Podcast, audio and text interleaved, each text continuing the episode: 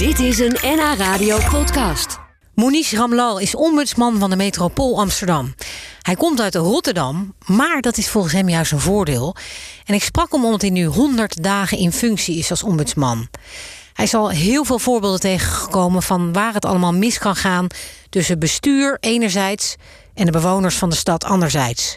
En de vraag is natuurlijk: is hij als 010er, als Rotterdammer, een beetje fijn ontvangen in 020? Dat vroeg ik hem. Ja, ik ben heel warm ontvangen. Ja? Echt uh, de stad ingetrokken, met heel veel Amsterdammers gesproken. En uh, mensen zeiden van, uh, nou ja, ik vroeg ze aan, van, ken je de ombudsman? En sommigen zeiden, ja, daar heb ik wel vaak van gehoord.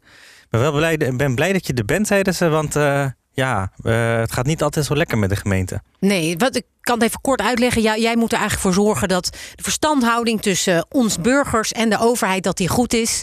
Uh, ja, en, en, en, beter wordt eigenlijk. Daar komt het op neer. Hè? Ja, ik ben eigenlijk een soort relatietherapeut. Dus uh, overheid en, een goede, en burger. Ik? Uh, dat hoop ik wel. Ja, ik ben net begonnen. Maar uh, ik ben in ieder geval gewoon begonnen met echt te luisteren uh, en met mensen het gesprek aan te gaan. Dat is ook heel erg concreet, hè? Gewoon de straat op en met mensen praten wat er aan de hand is. Ja. Wat zijn het voor soort verhalen die jij hoort van mensen? Het zijn bijvoorbeeld situaties waarin mensen zeggen: joh, ik, uh, ik weet het niet meer hoe ik uh, op een normale manier kan contact uh, leggen met mijn gemeente.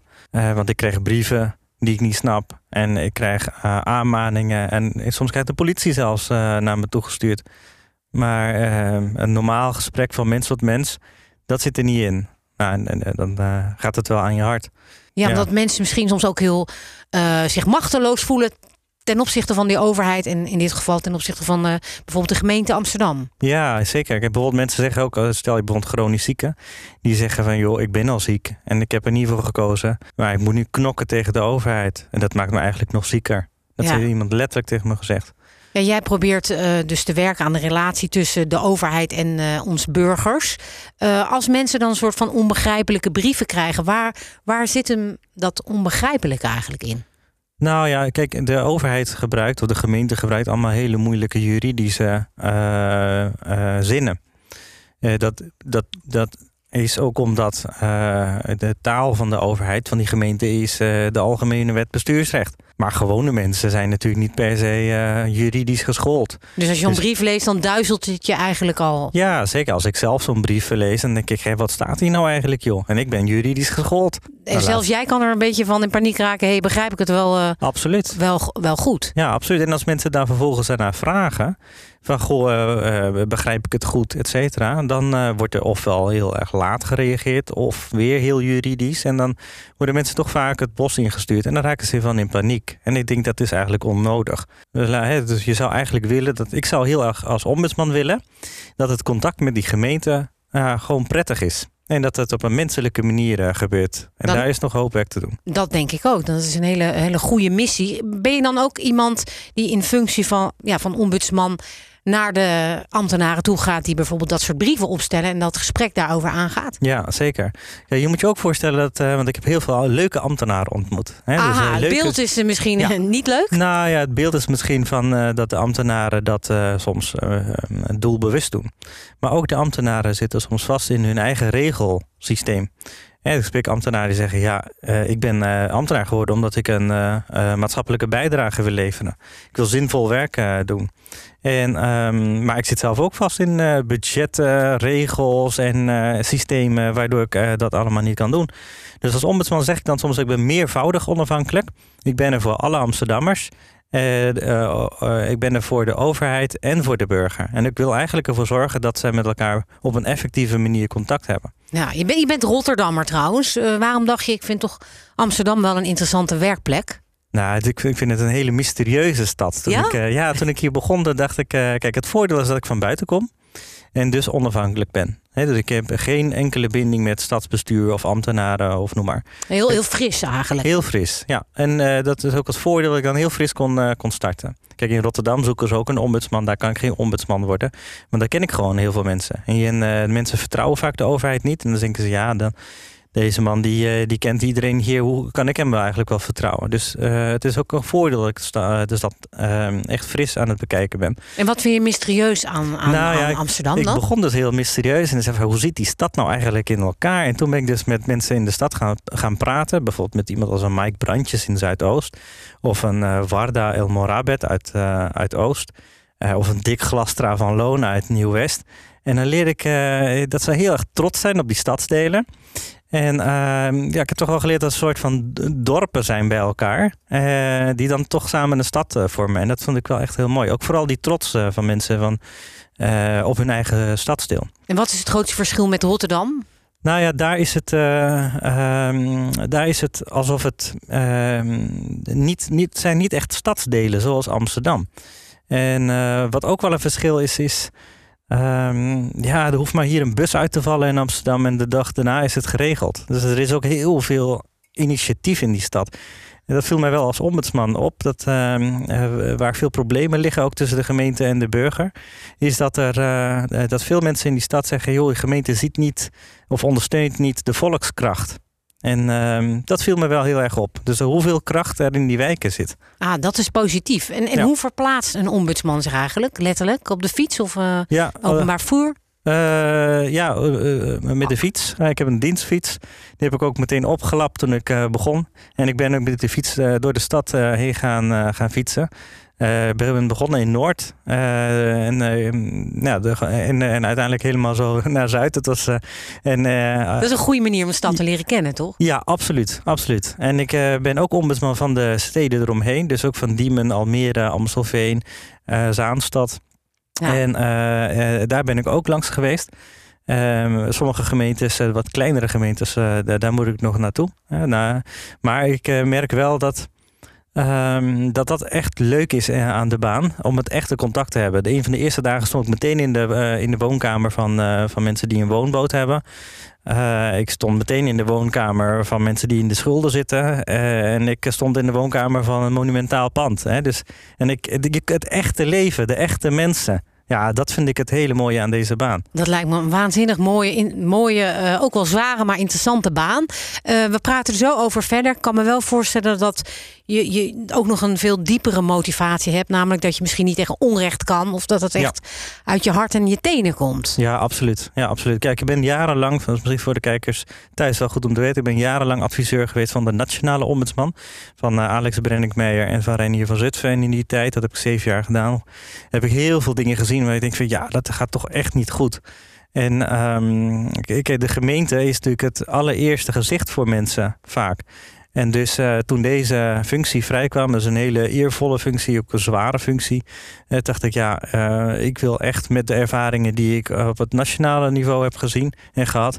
Met toeslagenschandaal kennen we allemaal de verhalen wel inmiddels. Ik wilde van, van betekenis zijn voor mensen, voor, voor de Amsterdammers. Dus ehm, ja, en dat onrecht, dat, eh, ja, dan, dan gaat de vlieger op op het moment dat, gaat, eh, dat ik dat zie. Je vertelde net dat je ja, echt veel bij mensen thuis komt en dan ziet wat er eigenlijk allemaal speelt.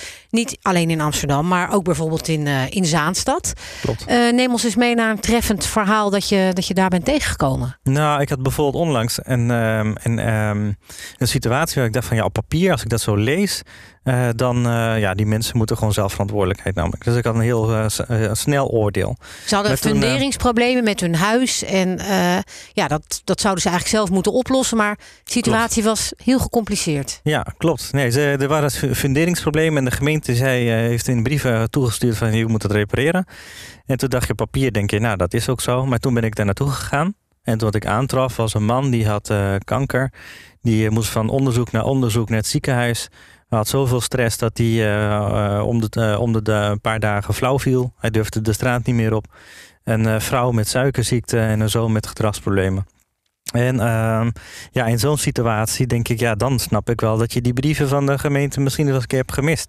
Of dat je tot zover in je stress zit dat je eigenlijk niet meer goed kunt uh, horen wat de gemeente nou zegt. En wat, wat, en wat kan jij dan betekenen in zo'n concreet uh, geval? Nou ja, kijk, wat er is gebeurd is dat dus de gemeente heeft gezegd: wij schakelen een aannemer in en dan gaan we de fundering aanpakken. En dan uh, uh, in de vorm van een lening, dus uh, van 30.000 euro. Maar wat er bijvoorbeeld niet goed is gegaan, is dat, die, een hele, dat er hele goedkope aannemers zijn ingezakeld. En dat er fouten zijn gemaakt. En dat het huis staat er nu veel, veel schever door. Dus ik, ben daar, ik stond daar in de badkamer. En ik dacht, jeetje, ik moet snel naar beneden, joh. Want je werd gewoon helemaal duizelig. Ik werd, ik werd helemaal duizelig. Ik dacht, dit gebouw stort dadelijk in. En um, uh, je had als gemeente dus ook bijvoorbeeld kunnen zeggen... nou, we doen die uh, fundering, niet alleen maar de fundering... maar we doen het even op een, uh, op een wat meer behoorlijke manier.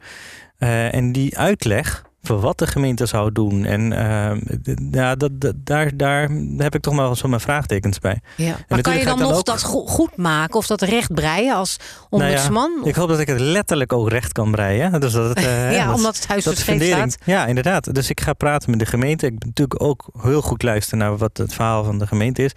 En meestal is, uh, hoor ik dan ook al dat er daar ook weer een kant aan zit. Hè? Ehm, maar in dit geval denk ik, ja, even voorzichtig zijn met het oordeel. En ik zeg het ook op mijzelf, betrek het ook op mezelf. Hè? Dus als je het papier leest, dan heeft dat toch een. een uh, dan, dan moet je echt toch bij jezelf nadenken: ben ik niet te snel in mijn oordeel? Want je moet echt ook met de mensen zelf contact hebben. Ja. Ik heb dat heel vaak gezien. Dat mensen dus achter het bureau, uh, achter het bureauscherm, dan uh, denken: ja, nou ja, die, die mensen hebben een brief gekregen of een beschikking toegestuurd gekregen. Dat moeten ze vast wel begrijpen. Maar dat is dus niet altijd zo. En voor de een is het wel zo. Dus je hebt mensen die kunnen prima juridische brief sturen en krijgen er ook eentje terug.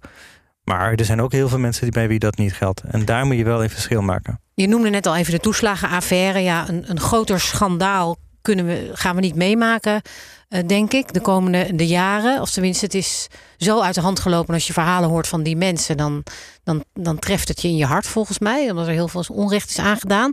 In die zin kan me voorstellen dat jij op straat heel veel met cynisme te maken krijgt. Want veel mensen hebben goede reden om niet zoveel te vertrouwen in, in de overheid. Wat, wat doe je dan? Nou ja, ik, ik loop inderdaad ook bijvoorbeeld uh, laatst op de Dappermarkt. En dan kom ik heel geregeld, want mijn bureau staat in Oost. Uh, en dan zijn mensen echt helemaal klaar met de gemeente. Die zeggen joh, val me niet lastig. Ik eh, probeer uh, mijn eigen leven te leiden en ik uh, wil zoveel, zo min mogelijk met de gemeente te maken hebben.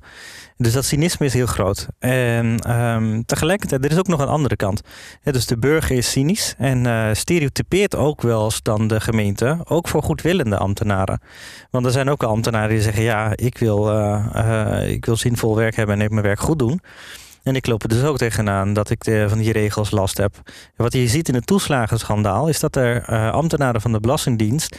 die hebben toen ook aangegeven... wij zien in de praktijk dat het nu misgaat.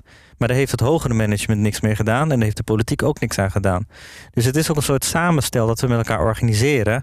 door uh, snel te concluderen van... nou ja, wat die mensen uit de uitvoering zeggen... dat, dat zal wel, want in, in de meeste gevallen zijn er wel fraudeurs bijvoorbeeld, de toeslagenschandaal.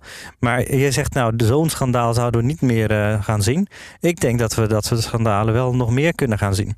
kijk bijvoorbeeld naar, uh, uh, naar asielprocedures.